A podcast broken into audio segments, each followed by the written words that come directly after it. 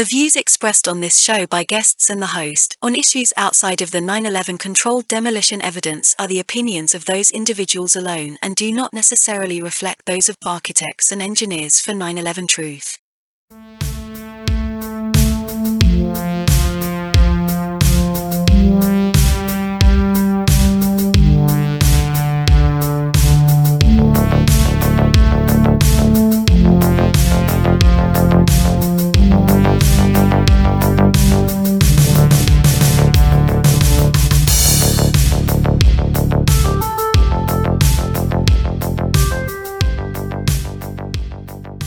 All right, welcome to another episode of 9 11 Free Fall, ladies and gentlemen. And we are honored today to be joined by a candidate for Congress, California's 10th district. This is Michael Kerr. Uh, Michael is the Green Party candidate for Congress, again, in California's 10th district. He's an Army veteran and an activist. He's been affiliated with groups such as Veterans for Peace, Injured Workers United, and the Oscar Grant Committee, among many, many others and he supports a new investigation into the destruction of the three high rises that fell on September 11th, 2001. So let's go ahead and add him into the stream here. Michael, welcome to 9 11 Free Fall. Yes, thank you for having me. All right, so before we get into 9 11 and your current campaign for Congress, tell us more about you. You were telling me before the break that you've been involved in activism for 50 years. I bet you got some stories. Well, yeah, I uh, I went to uh, college at uh, Northwestern University, studied science engineering, and uh, that was during the height of the Vietnam War, and I didn't get involved at all. Uh, it's kind of one of the reasons why I never became an engineer, because you, you get brain drained doing all that. And uh, my dad was an engineer, so I I saw what that was. He he basically was a couch potato after he got done with work. Um, so uh, I went through the five-year program, but uh, I, I, didn't graduate, and I got drafted into the uh, U.S. Army. I was the last of the draftees. They stopped the draft the next week, and I was sent to. I ended up getting sent to Korea when they were pulling all the soldiers out of Vietnam uh, this is in uh, what, late uh, 72, uh, no, uh, late, late 72, early 73. Um, so I was there and uh, I was going to investigate Vietnam because I'm a, kind of a Ralph Nader type person. That's, that was my only connection to politics at the time. And so I was just going to investigate for myself. And but then they sent me to Korea, so I thought I'd investigate Korea, uh, and and I did, and uh, extended an extra year in the service to stay in Korea, and immediately started writing letters to Congress, and wrote dozens and dozens of letters to Congress and to the President of the United States about uh, our support of the dictator in Korea, and, and uh, the result was that uh, I was secretly kicked out of the country at the request of the Korean government by the U.S. military. And uh, the, the, paper they used was I was a disgrace and discredit to the United States of America. wow. Wow, yeah, I, I had not, I wasn't kicked out of the country, but I've had experiences overseas when I was in the Peace Corps where, you know, you try to get a youth program going to pick up the trash, and uh, the the local government, which is hired by their, I don't know if you call it federal when it's in another country, but you know, their national government smiles at you and nods and says, "Oh, that's a great idea," and then they come to my friend and say, "Mr. Andy needs to keep his hand out of the trash," and the reason was is that they didn't want the kids doing the job that the government there was uh, failing to do. So it's it's interesting the stuff that you run into, especially in other countries. And we have our problems here in the United States, but it's your experience in other countries, uh, coming head to head with those governments that makes you realize, hey, we don't want things to get that bad here. And uh, there's a lot of things going on in our world right now, and we don't comment on them here at AE. We stay focused on our mission. But uh, I keep those things in mind when I move forward with advocating for this issue. And I just want to say out there to the audience, we have invited uh, Congressman DeSaulnier to come on the program as well. Uh, he the, their office did not communicate back to us. Um, so we, we have uh, just Michael on today. We don't endorse any particular candidate, but if somebody is calling for a new investigation, it doesn't matter if they're from the left or from the right. We are going to spotlight that and get an idea of why they stand with our chosen mission. Now, uh, how did you start to wake up to the evidence of controlled demolition in New York on September 11th? Well, first, I want to say my experience uh, uh, out of the uh, Korea being kicked out, I, I became a activist then, and since then I've never trusted the U.S. government on anything. Um, now, on 9/11, I was asleep, and someone, I might remember, he said, "Hey, you better turn the TV on," and and I saw. Um, this was after the first tower was hit, and then I saw the second one. Um, but by the end of the day, from my engineering experience, I and, and the shock of everything and wore off a little bit, I realized that it was impossible for these towers to collapse without demolition. You've uh, you've taken this position now during your campaign, which a lot of candidates don't take uh, for politically correct reasons, for lack of a better word. Um, how long were you speaking out about this before you decided to run for Congress? Well, on 9 11, uh, right after uh, the 9 11 Commission report came out, I got a copy. And uh, I'm a kind of a slow reader, but I, I went through it and I realized that, and then I also heard from the uh, 9 11 families that uh, they were very unhappy with the commission report and I saw it, I saw the commission report as basically a confession by the government that they were involved in doing 9/11 because they didn't answer any of the questions, you know, that were pertinent to who was involved. After that, I set up a website and I have been offering since 2005 a hundred thousand dollar reward to anybody that can prove or demonstrate to my satisfaction that the government did not do 9 11. And I have never gotten one challenge.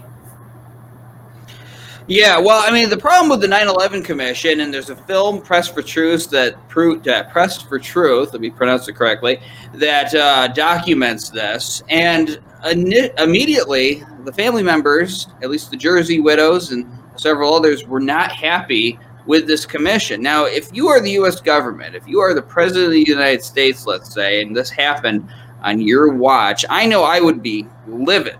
Let's just say that it was, you know, for argument's sake, it wasn't an, an inside job. If I was president during that time, I would be livid. I would want to, I mean, definitely stop something like that from ever happening. We'd have a full scale investigation and people would be fired as a result of that. Um, but in this case, I don't know of anybody that was fired. Um, and then, you know, regarding, I mean, we only focus on the demolitions here regarding what happened with other aspects and with, uh, you know, whether or not there was some kind of plan planned overseas that ended up getting hijacked and escalated by uh, other elements or, you know, whatever. I have no clue, and we don't get into that. But eh, when you have scientific proof, you know, the top part of a building does not crush the lower part without slowing down. There's no deceleration of the top block.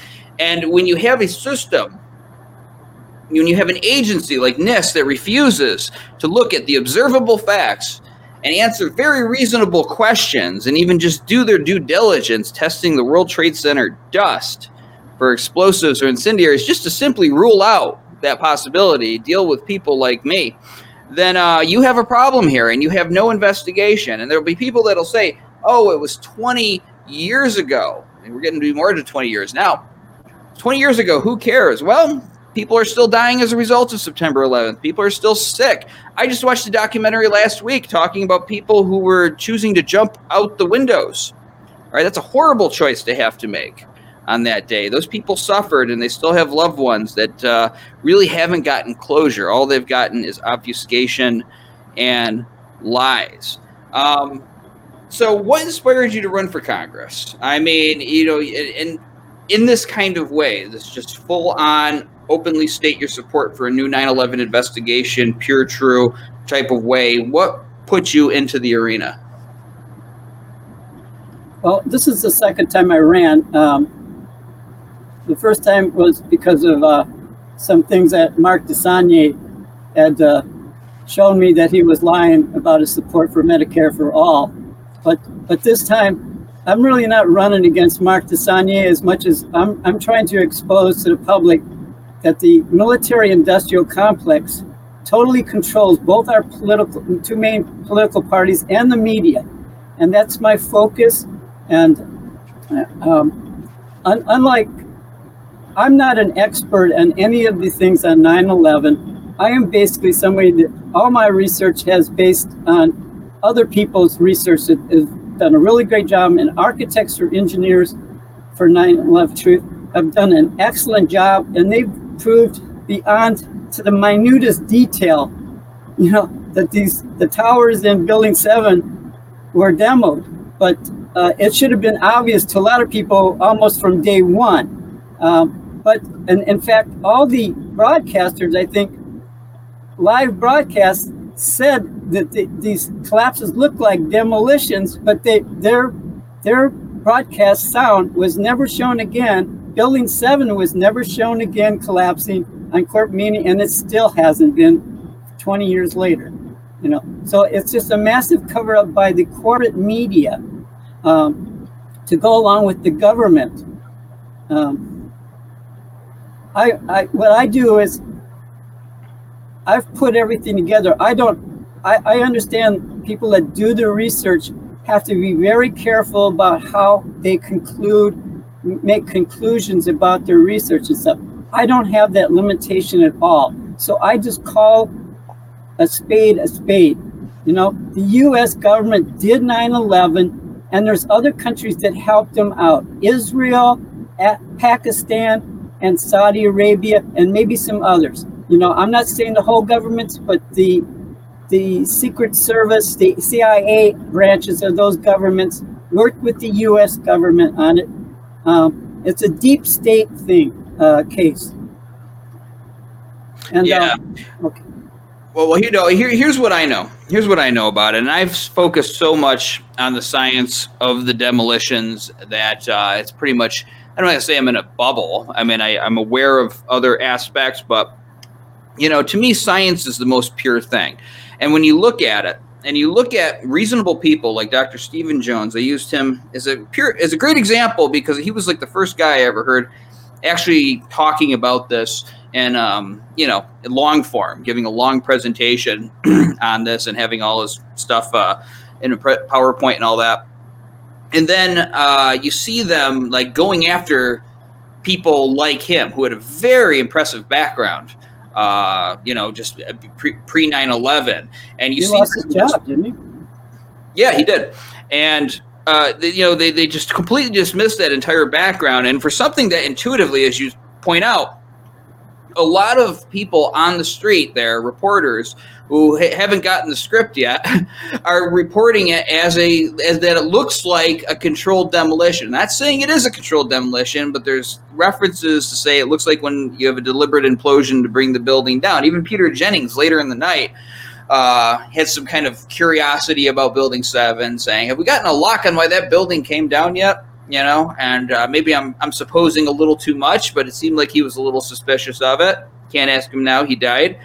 But uh, but so you have this. You have very reasonable questions being asked about this event, and regardless of who was involved uh, in this, um, the questions deserve to be heard. But instead of having a media that looks at this, and I understand there's a lot of crazy things that people put out there. Some of it's like just total garbage. Um, but if, if there's a rational basis, if there's scientific principles behind it, then why not simply address it? Not in the dismissive, ridiculing manner that the mainstream media did, which helped fuel a lot of the 9 11 truth movement, but actually take it on with an actual debate.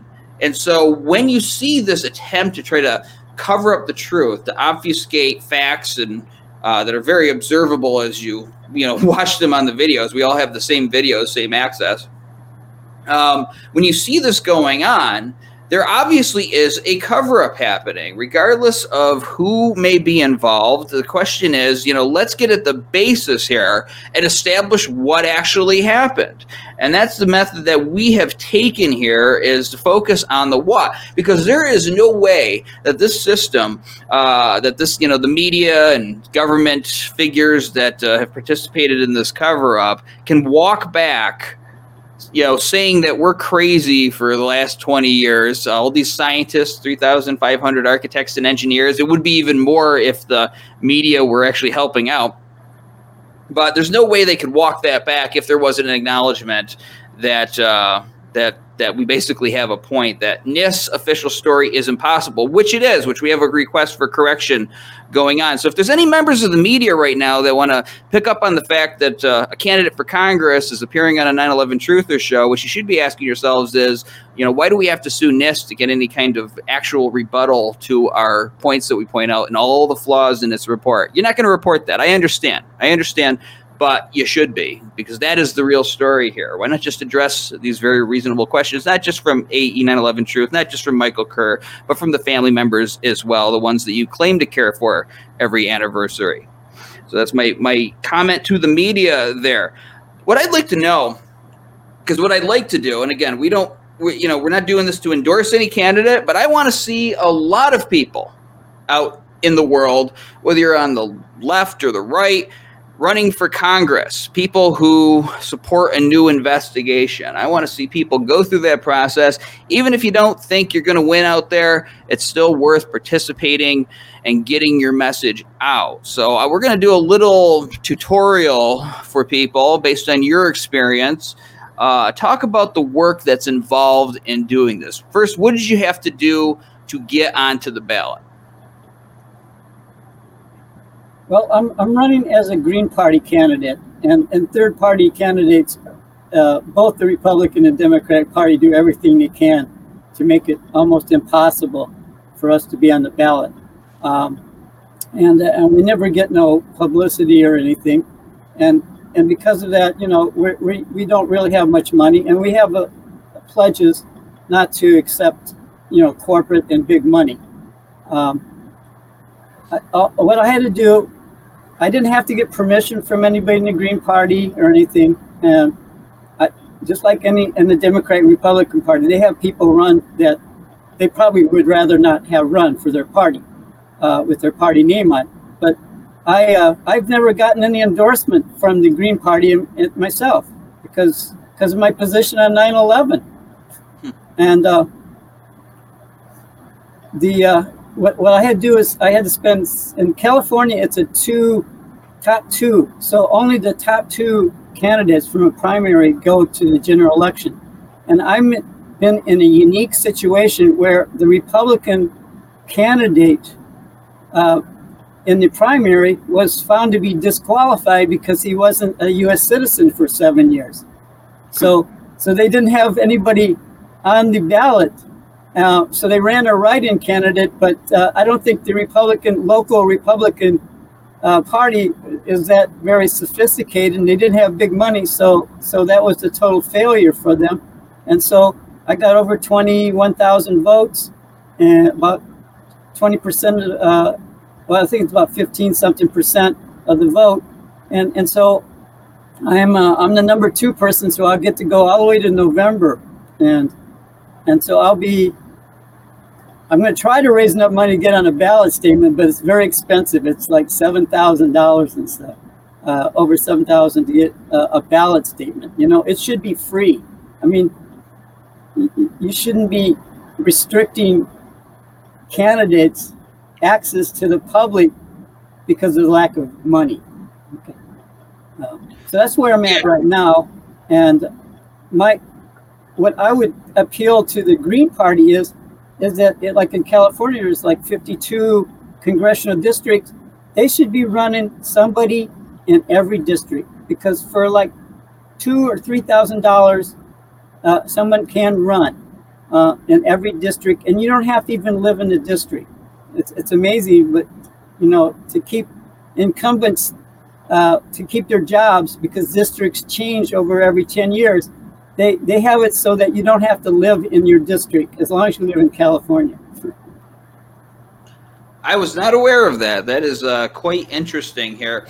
So just to clarify, and I want to just kind of boil it down for the audience. Right. So you're on the Green Party ticket. The Republicans have a total meltdown in your district because the guy ends up not being a U.S. citizen, and I don't know anything about that story or the details behind it. But the Republican is out, and um, and so it's it's sort of like a runoff election type of maybe you explain that that process a little bit but basically the final two now standing are DeSaulnier and who's the incumbent and he was the congressman at the you know in California where I lived and I've done some outreach to his office before um, and uh, and yourself and so you're going all the way to November and uh, and just explain this runoff process a little bit because I wasn't even aware of it until I was aware of your campaign. Oh, are you talking about the top two in the primary? Yeah, top two, exactly. Yeah. Well, the, the Republicans and Democrats colluded together to say we don't like third parties. Uh, we want to keep the battle between the two of us because we're both corporate parties and, and we both play for the same owners. So, so the top two was set up so that it's almost impossible, except for little flukes like this, for my can, case, uh, for a third party person to go to the general election. And the primaries are usually very short. Most people aren't that interested. The voter turnout's low. And, and it's, so it's very difficult to make any traction uh, during the primary. Uh, so it, it's, it's all, and, and other states, I think New York's trying to go through that. You know, it's, it's just to, everything is to keep the third parties down because, like I say, the top two parties have the same bosses, their, their leadership. You know, it's the military industrial complex. That's why the media doesn't tell you anything about 9 11 stuff because the media is all controlled by military industrial companies. Yeah, big money, you know, and it's an economy based on a river of blood, especially in the pre 9 11 world. And so, if we don't have somebody that we're fighting against, then uh, a lot of people, you know, uh, lose money as a result. And I, you know, I, I, think there's other things we could base our economy on. Uh, myself, you know, that doesn't involve attacking other people and, and keeping that uh, that's that supply chain going for weapons and such. Completely different subject, but uh, it's interesting to see how politics and how the two parties have dominated uh, the system for so many years. There is a film out on on uh, YouTube. It's called Spin, and what it is is that this gentleman who had a satellite dish in the '90s. Remember satellite dishes? People who had them could get uh, networks from all over the place, and apparently he could also see what was going on when the networks were running commercials. I don't know how the technology on that works, but basically when they would go to commercial on a live program interviewing Bill Clinton or George Bush or something, um, he would see the conversations that they would have, and you get sort of an insight into what these people are like behind the scenes. But anyway, in it, there's a small section where they talk about. I believe his name was Larry Agran, and he was a Democrat. He was running for president. He was a mayor of some city out there in California. And um, he was voted the best candidate for president to deal with urban issues, which was a big deal in '92 because you had the Rodney King stuff going on. And uh, anyway, the media did everything they could to pretend that this guy didn't exist. They cropped him out of photographs. Um, the one mainstream interview that uh, he was supposed to get, they promised uh, that they would provide makeup to him, like they provided to the other candidates, and he didn't. He had to reach into his own wallet and give money to an aide to run to the drugstore across the street. And then they have a debate where uh, he wasn't even invited, and it was about like urban issues or something like that that was in his specialty, something that he was considered to be the best candidate uh, for based on this poll. And they didn't even invite him. He shows up to protest this and demand to be included, and they have him pulled out. And I think he was arrested as a result. Um, so it goes to show you that it's not really an equal footing because the media controls everything uh, that you see and your perceptions and all that. Now, that does not mean it's not worth running. I think you can still make an impact by running and maybe even in the right circumstances if you work hard enough and you know get your message out and you're the right kind of district you can possibly even win and shock the nation You know, somebody's got to do it. And nothing happens unless you try. So uh, basically, I want to know a little bit more about how your campaign runs. Like, as somebody who doesn't have a lot of money to be able to do this, how do you go about campaigning? And also, I'd like to know too a little bit more about the Green Party endorsement because it doesn't sound like, from what you said already, like it was too difficult to uh, get the Green Party name next to yours on the ballot. Well, I didn't need to ask permission from the Green Party, and and I and I haven't got any Green Party endorsements except for one one person that I have a lot of respect for. Um, so so it, it, you don't have to uh, when you run for office and you decide you're if you're a if you're as long as you've been a registered Republican or Democrat or Green Party, you can run uh, as a candidate for that party, and you don't need permission from the party itself apparatus. You know, uh, but uh, I'm I'm all by myself in this campaign. There's nobody else. I'm it, and I have I have eight hundred dollars in the bank. I spent you know about two thousand, uh, almost two thousand to to become a candidate uh, of my own money, and uh, um, I don't want to give away my campaign strategy here, but I do have an advantage. Uh, thirty percent in this district of voters tend to be Republican, and and there's a, a lot of independents too. Uh, now Mark DeSaulnier is a very loved. I like. I liked him. I always loved him. Uh, uh, them, and and he's he represents himself as a progressive, but he's a progressive who only supports. And I don't want to get into it, but anyway, he's he doesn't really push progressive issues that much. He'll vote for it. I'll probably have the same voting record as Mark DeSaulnier, about 95%, uh, if I was in Congress. Uh, I would be out there pushing these progressive issues instead of just saying, I voted for it, that's enough. You know, uh, I, will go a lot further. Um, I'm going to be a bullhorn for the issues. And, and, and, and my campaign is basically, is, is not directed necessarily to win the election, but to educate the public. So I'm going to be pretty outrageous on a lot of issues besides 9/11, and and you watch the media is not going to give me any attention. Whereas normally they'd want to smear you if you say these kind of things, but they wouldn't. They don't want to even put it in the people's eye uh, ears that there's something to be thinking. Well, gee, maybe I should look into that. You know, so. I, they won't give me any attention. I, I can be pretty outrageous, and, and I won't get any attention smearing me. And when I, if that does happen, that'll mean I've reached the second level because first they ignore you, then they smear you and attack you. And I know that a lot of people in the architects and engineers for 9/11 Truth have been smeared and attacked.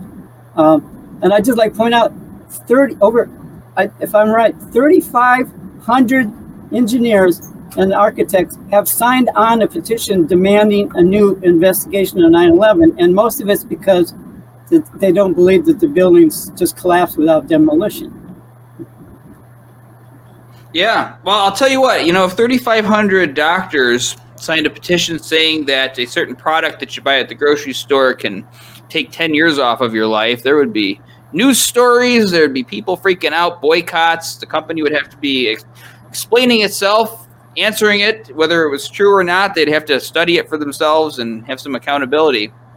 But when it comes to this issue, this this this event that killed nearly 3,000 people on that day, uh, media does everything they can to stifle it. As I say all the time, I'm turning into a broken record because it's just the facts of the matter. It's the situation we deal with, you know, and the smearing. After you do it a little while, you get used to it and it doesn't really faze you at all anymore. And it kind of goes into the next question I had for you. Have you faced any pushback from media or anyone else during your campaign for your 9 11 views?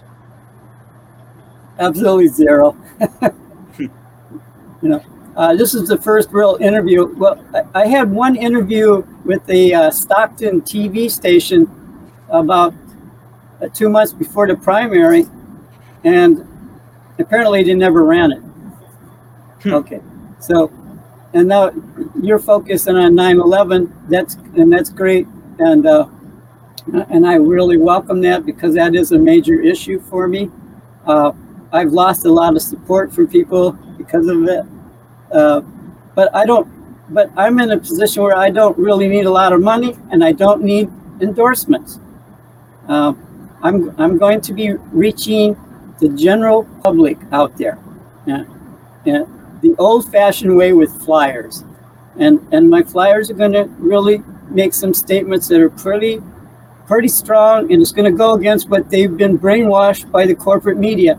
So I'm hoping that will at least bring out some people that says, hey, you know, that's what I always believed, but you know, I never heard anything else. So so I, I have a website that's not your typical campaign website. It's it's it, I've been working on it for like three years now. It's it's it's massive. It's it's for progressive information. So if you want to know anything that's going on in a progressive world, that's what I'm aiming for. You can go there. So when you hear some news, something happens, and, and you hear all this corporate media news, my site is going to be a place where you can just go to find the sources of information that are going to give you an alternative and mo- hopefully mostly progressive viewpoint on, on what's really happening. Well, and uh, what, what's the website? Okay, it's well, you can go to kerr2020.com, but I also use creatingbetterworld.org. There's no A, just creatingbetterworld.org. And and you'll see that I'm not a, it's not a typical campaign website. Well, I think people are getting sick of typical, and it's funny too when you mention, you know, the uh, mainstream media sources that you watch. I don't think this audience is watching the mainstream media anymore. Maybe for entertainment value. Um, I, I don't even have cable anymore. All my news comes off of internet sources, but I do watch from every side of every issue because uh, I can get an idea of the truth somewhere in the middle from them. But uh, you know, as for me, I don't. I you know I, I have tuned out of the uh, political, the strictly political stuff and the culture war stuff. I'm more interested in science and hard facts and what actually is going on behind the scenes. And I think more people are waking up to that. Do you feel a shift? I'm feeling one myself. I mean, you know, and it, it, it's on two different ends. You got two different opposing sides in this whole culture war that's going on. Um, but but there is a shift in consciousness in the sense of the grassroots on both sides, the right and the left, are, are rising up here, and people are sick of the status quo. I cited this before. CNN Plus, they thought they were going to break into our territory, that people were going to immediately flock and watch CNN on the internet, the people watching programs. Um, you know the alternative media programs and, and CNN Plus just tanked. Nobody wants to watch that garbage anymore. Um, and I think it's gone now. So, do you think that there is a shift that's going on and that it will have an impact and be able to open the door for issues like 9 11 in the future? Well, I hate to be disappointing, but I find the left. Um, a lot of, there's a lot of left organizations and they work on lots of specific issues and stuff. But among the left, they don't seem to you know, share and support each other on different issues. And when the corporate media comes out really strongly against them, like 9 11, like the Ukraine Russia war, COVID, uh, you know, whistleblowers and stuff, uh, a lot of the left kind of doesn't disappears on you. Uh, and, and they're not supportive of the people that work on those issues. They don't give them any respect at all you know. Uh, so, you know, it's it's a failing of the left not to be more cohesive and and supportive of each other. Um, so that, that's why I'm kind of independent. You know, I, I belong to a lot of organizations in the past and now, but I don't. I, I try to uh, not become a part of the organization because I usually find that there's, you know, things that I don't uh, respect and how, how they're always uh, operating, you know. But but but but certainly people on the left do a great jobs on their issues.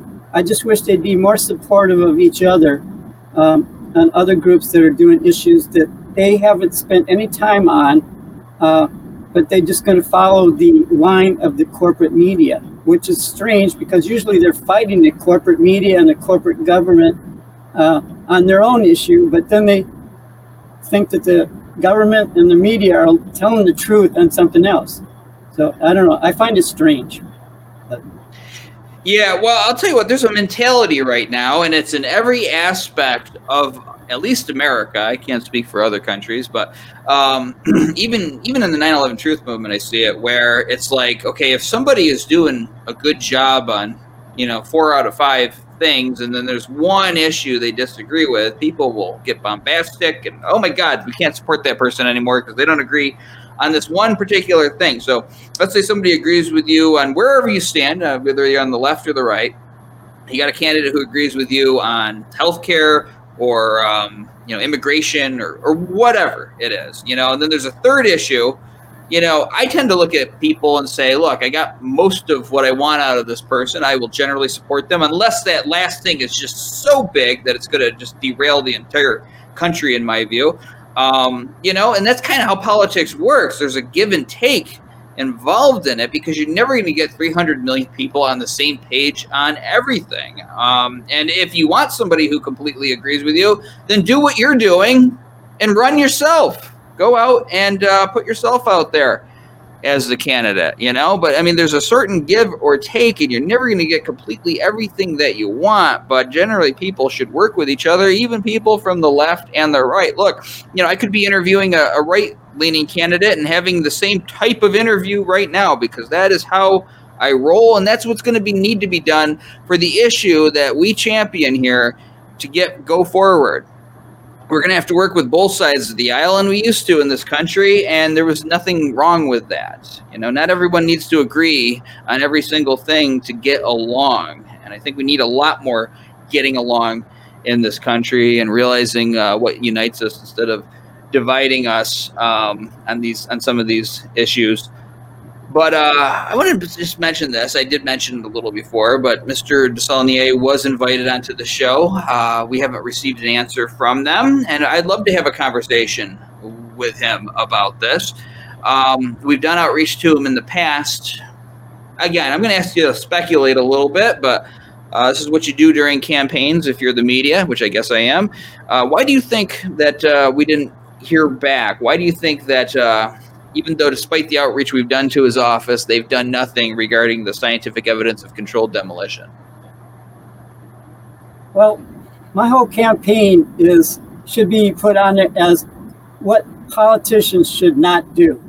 Okay, the golden rule of politicians that are trying to get elected in office is do not talk about anything controversial and if somebody brings it up try to divert it to something else so 9/11 is too controversial for Mark DeSaulnier to want to get involved in it. You know, he probably doesn't know that much about it, and and but he knows that it's dangerous for him politically to get involved in it. So, so I understand why he's not, and he's not alone. There's probably not one person in Congress right now that I don't know if you've gotten anybody from Congress to talk uh, elected to talk about 9-11 for you. You had to try, send out to everybody. Uh, there was two people that talked about it, Cynthia McKinney and Dennis Kucinich, both progressive Democrats in progressive districts where they couldn't possibly lose, but the Democratic Party went, the Democratic Party, not the Republican, went out of their way to get rid of both of them out of Congress. So yeah, even well, your own know, party will go after you. Well, and I want to say this to uh, to the congressman if he is watching, and he may be because you're running against him, and people pay attention to what their opposition is doing. And you know, there there is a way to go about this. We have draft legislation right now called the Bobby McIlvaine Act. It's named after uh, Bobby McIlvaine, who died in the lobby of the World Trade Center. Uh, his father talked to the, uh, the you know the forensic uh, uh, pathologist or coroner that did the uh, autopsy on him and is that he said he was killed by an explosion, which really doesn't jive with the official story. There are very reasonable challenges to the story put out there by NIST, uh, things that they got wrong, and we have documented that. Just basic facts. And I just want to say to the congressman, if you're watching, uh, you know, there are families that are still devastated by this. And there is a way to address this without having to give into conspiracy theories. Because uh, we're not about conspiracy, we're about science here. And we're not pointing a finger at any particular party for doing 9 11. All we are doing is raising these points and wanting them addressed. So, um, giving us the Bobby McIlvaine Act, passing that is not, not, you know, giving into the idea that the U.S. government did it. All it would do is compel uh, Congress and NIST to uh, basically test the dust samples for explosives or incendiaries, include the missing structural features that they left out of their analysis. Because when you actually include them, it makes their whole hypothesis for what happened impossible. So we've never had closure on this. So all it would be doing, and what you could say to the public, is that we're giving closure to the families by addressing the questions. You know, just like when I talked to the C-SPAN producer, I said if you put, uh, you know, if you put our people on the program, then uh, nobody can say that you're being unfair to the 9/11 Truth Movement anymore. So it was beneficial for them, and I think, you know, with a country that's so divided right now and so many people are so distrustful of government. And I know it's making the members of Congress's jobs even harder right now. Why not, as an olive branch, as a show of faith, address an issue like this? Give it its time in the sun. Actually, reasonably look into it. And then nobody can say, nobody can say that the Congress hasn't adequately addressed this anymore and make the issue go away you know, by giving us the investigation we've been looking for. And that's not giving into conspiracy theories. It's not even coming out and saying the US government did 9 11 or anything like that. It's basically just addressing the things where NIST got the, the, the data wrong and uh, giving us a real analysis of why these buildings came down. So there, there are political ways to handle this, and I think it would be one of the greatest things that this government ever did, and it would restore a lot of faith in government uh, by people who feel that uh, it's completely abandoned them. So please consider that moving forward, and we'd be happy to uh, advise you further on that.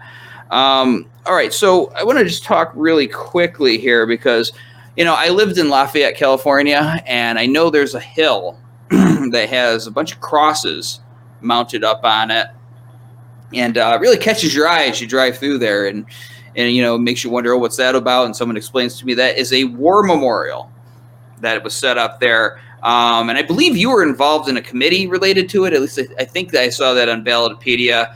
Um, but talk about that memorial in context of about 9-11 um, and all the sons and daughters who sacrificed for their country in a large part to avenge the events of that day and why this issue is so important for them, even if they're no longer with us.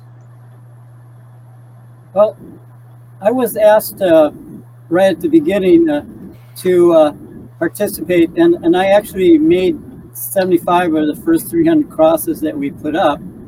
Um, and then that first New Year's, I uh, did a candle candlelight display uh, across the hillside. By then, we had about a thousand crosses, and uh, so I was there all night.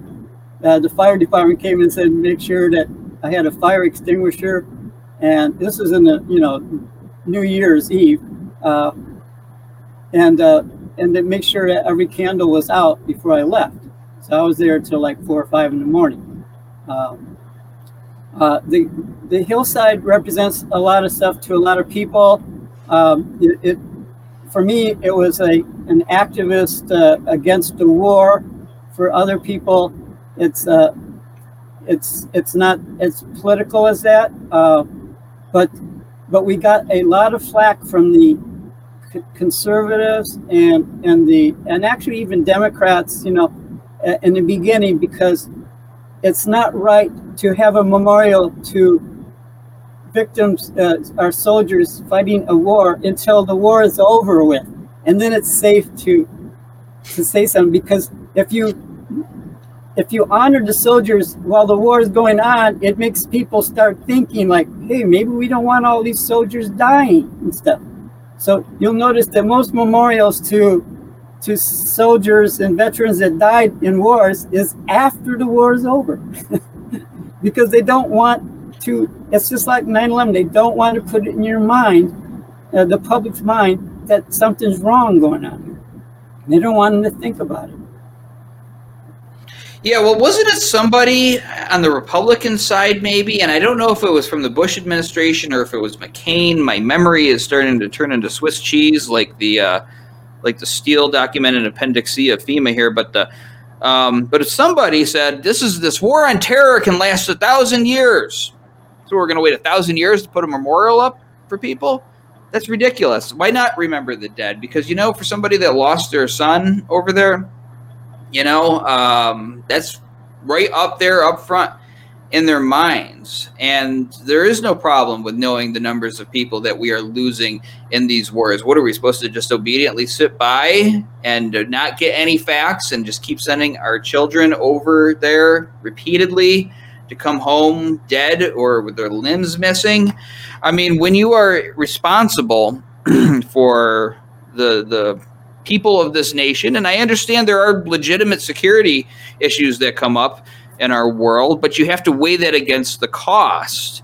And your first uh, duty is to keep the peace and protect the lives and safety of everyone, including our men and women in uniform. And that is means not putting them in harm's way if it is not absolutely necessary. And of course, a lot of people feel it wasn't necessary. And then when you look at the evidence of controlled demolition on September 11th, it feels even more unnecessary. Um, so I think that memorial is absolutely fitting, and uh, yeah, people want to check it out. Just type in Lafayette, California, uh, War Memorial. You'll see a hill with a bunch of crosses out there. Very eye catching. Uh, very good idea. I'm glad that that was put up. And again, that reminds me every time I drove by it. I don't live there anymore, but every time I drove by, it reminds me of why I do this work here for the 9 11 uh, truth movement. Um, so I want to know so, you know, because there's going to be people who are going to take more of an interest in you from the 9 11 truth movement after seeing this interview. What are the next things to expect in the election? I mean, obviously, there's going to be an election on election day in November, but are there any debates planned, any kind of big milestone events like we watch with the presidential elections. Uh, tell us, uh, you know, at, at, any point where you may be uh, more in the limelight, uh, like a debate or such. Well, like I say, I can't emphasize more. I'm in the Green Party, a third party. Uh, there will be no debates. Mark DeSaulnier will not want to debate me. He doesn't want to give me any attention. He gets he got 85% of the vote in the primary. He's not worried. He would have preferred running against a Republican because then he could go to sleep as far as the election goes because it's like 70 30 Democrat in this district. Uh, you know, I'm I'm kind of uh, you know, he doesn't know about me for sure. You know, I, am a loose cannon.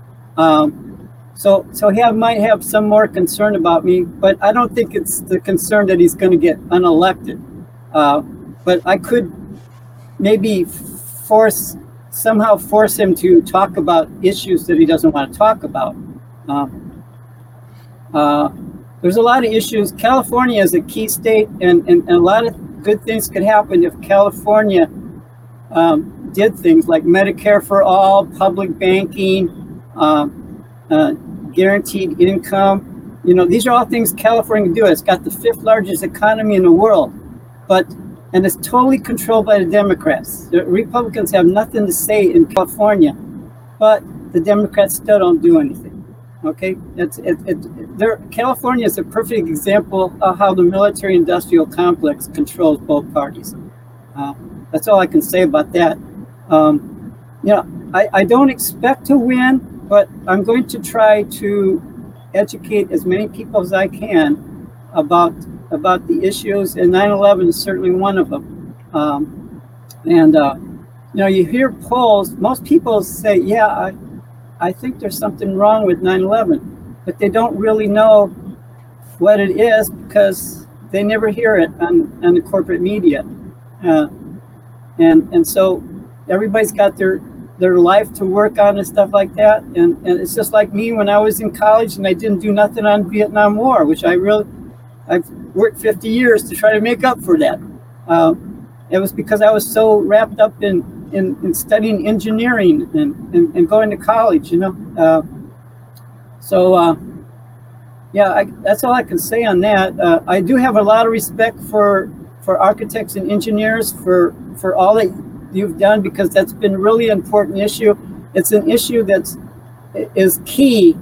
Once you know that the buildings were demolished, uh, brought down by demolition, you know that the government was involved.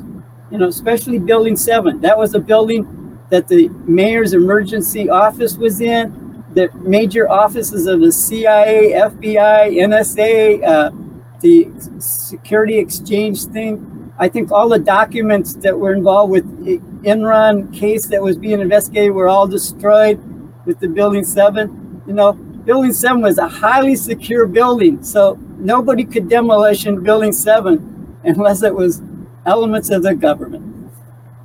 Right. And the evidence conclusively shows that. And I hope that if there are other political figures watching this, you know, we're focusing right now on politics and such, but we have our evidence laid out in so many different forms, so many different ways. We have papers. All of this could be provided to you.